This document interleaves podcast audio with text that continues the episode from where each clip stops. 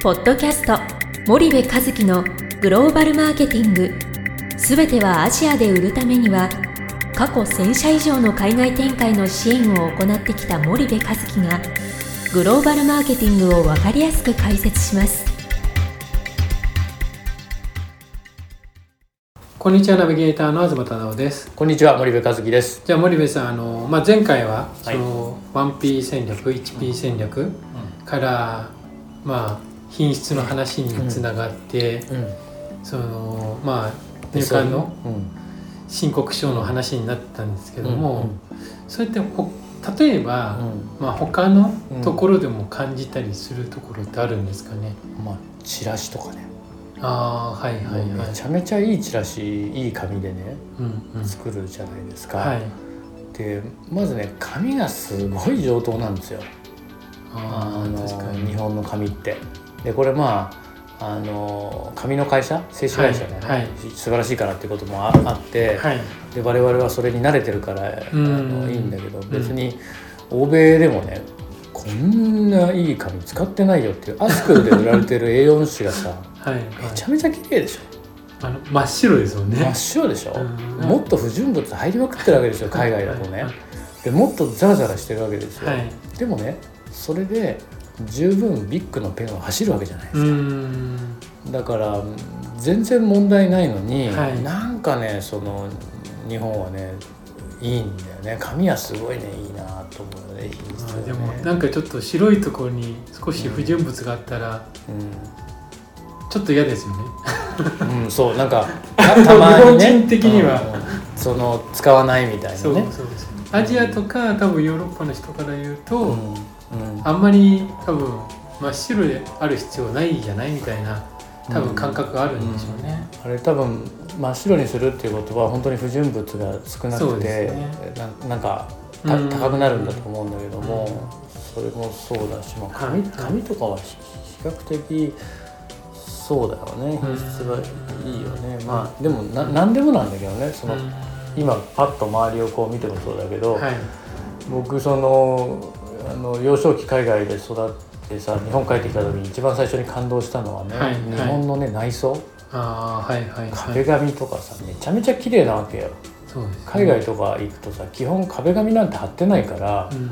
その塗ってあるっていうね。で汚れたらまた業者呼んで塗ってもらうっていう、はいはいはい。そういう感じだったからね。うん。そのいやきっ壁紙お貼りになられるなとかって思うし、はい。あとその壁とか天井とか床とかの角。うん。角ってねこのずれてんだよね。ちょっとこの当て板みたいのがね、曲がってたりしょ、うん、するでしょ？うん、でそういうのがないし、はい。天井がちょっと浮いたりもしてないし、はい。とにかくまっすぐなんですよ。うん。でトイレとか行ってもね、はい。まあ、海外とか行くと明らかに便器が5個ついてたら、あれ？なんでここの便器とここの便器の間がなんかちょっと狭いんだとかね、はいはいはい。これちょっと間違えちゃったのかなとか、なんかそういうのがすっごい気になるんですよ。はいはいでこれ便器無理やり3つくっつけたけど常時2人しかトイレできないじゃんとかね、うん。まあ、ああいうのもまずないじゃないですか。はいはい。であとマンションとかの扉でもねこれ隣の人と両方開けたらドアぶつかっちゃうとか、うん。ほ本当にあるんだ。そういうのがね。うんいや安いところに住んでたからだろうお前がって そういうことじゃなくてそういうもうめちゃめちゃ高級なところも本当にあって、何をとってもいいんだよね。最近だとね僕アマゾンであの引っ越したんですよ最近ね、はい。引っ越してあのケーブルがごちゃごちゃなるじゃないバラバラ、はいはいはい。でかみさんがこれちゃんとなんかケーブルホルダーに入れてとかっつって、うん。アマゾンで買ったんですよその。はいはい。ケーブルを収納して壁にペタって両面テープで貼って、うん。そのそのパイプの中にケーブルを入れてケーブルを見えなくするやつあるじゃん、はいはいはい。でアマゾンで買ったのね、はいはい。中国製です。はい。でまあ中国製良くなったとはいえやっぱそのねそのなんだろうそのパイプっていうの？うん。パイプが3本あるんだけどその切れ目がねはい。ちょっと曲がってんのよ。でもすごい気になるの僕そういうのは。ね、はいはい。その切れ目がまっすぐじゃないっていうの、んん。でそれを日本のメーカーが、まあ、中国で作らせてる、えーとそういうパイプをね、うん。もう一回買い直したの。その中国のやつね、両面テープ付きの3本4本5本か5本パイプが入ってていろいろコネクターとかついてて2600円ぐらいしたやつをはい。もう捨ててうん。わざわざもう一回1本450円で名工っていうメーカーだったかな、うんうん。日本のメーカーのやつをね、はいかはい。買ったのね。うん。それはビシーってまっすぐなのよ、うん。その切れ端がね。はい。だからもうた例えばそういうこととかね、うん。とにかくねまっすぐ。日本の曲がってない曲がってないのよ、うん。これがすごい気持ちいいんだけど、はい。けどまあそのなんだろう。うんさあ日本で戦う上では必要だけども、うん。一旦その日本の外とか特にうん。アジア新興国に出てしまうと、うん。それがまあよく、まあ言われる過剰みたいな話になりがちになってきてしまうっていうことなんですかね。うん。でその何かにもよると思うんだよね、うん。そのものすごい富裕層をターゲットにものすごい単価の高いものを売るんだったらそうした方がいい、でこれはい。欧米まさにそうですよヨーロッパなんかそうじゃない、うんうんうん例えば時計なんか見てもらってだってあのクォーツの方が時計の時間が正確だっつってるのに電波時計の方が絶対正確だっつってるのに、うん。機械式時計を何百万何千万で売るっちゅうんだからね、はいはい。あれはもうアート作品として売るわけじゃない、そういうものに関しては徹底的に品質にこだわったらいいんだよね、うん。だからお金が詰める品質のこだわりとうん。詰めない品質のこだわりっていうのがあって、はいもうステロの値段はいくらっていうのがもう中国メーカーがいる限り決まっちゃうわけじゃないですか相場が、そしたらそこの単価を上げようと思うともう品質じゃないんだよね、うん。品質プラスブランド力だから、はいいかにそのブランドストーリーをつけるかっていうことをやっていかないと、もうそのものの値段は上がらないわけですよ。はい。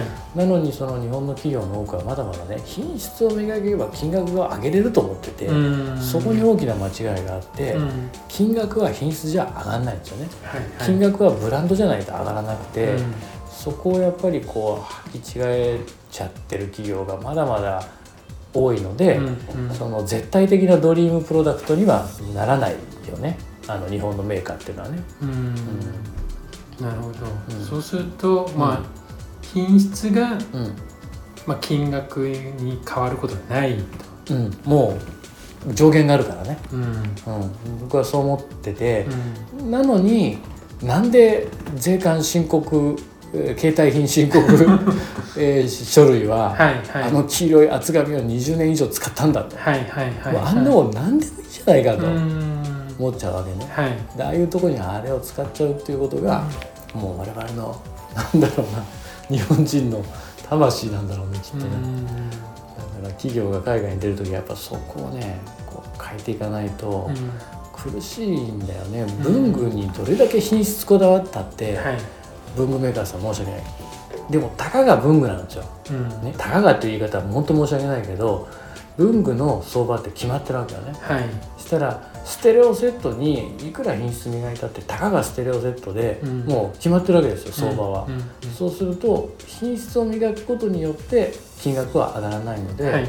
文具の単価を上げたければそこにブランドを載せるしかないんですよね。うん。で品質は大切なんですよ。最低限の品質は維持しないといけないんだけどもやっぱブランドを載せる、でそういうことをこれからの日本企業って多分やっていく必要があって、はい。だって品質はもう十分そのいいわけじゃないですか。うんうん。そしたらヨーロッパのようなねそのブランディングをそこにマーケティングのメソッドとして載せていけたらね、はいはいはい僕これからの日本企業ってすごいなと思ってて、うん。えっと、今言った文具メーカーもステレオメーカーもねどうやってこれからそこにブランドを載せていくかっていうことをね考える。そしたらヨーロッパのメーカーにね、うん打ち勝つことだって全然僕はこれからできると思うから、はい。なんかそこをねこうなんだろう肉体改造していくっていうかですうね、んあのそういうことがやっぱ本当に必要だなというふうにうんうん。思うんですよね。はい。わかりましたじゃあ森さん今日はあのちょっと時間が来ましたので、はい。ここまでにしたいと思います、はい。ありがとうございました、はい、ありがとうございました。本日のポッドキャストはいかがでしたか？番組では森部和樹へのご質問をお待ちしております。皆様からのご質問は番組を通じ匿名でお答えさせていただきます。podcast アットマーク spydergrp .com podcast アットマークスパイダー grp.com までたくさんのご質問をお待ちしております。それではまた次回お目にかかりましょう。ポッドキャスト森部和樹のグローバルマーケティング。この番組はスパイダーイニシアティブ株式会社の提供によりお送りいたしました。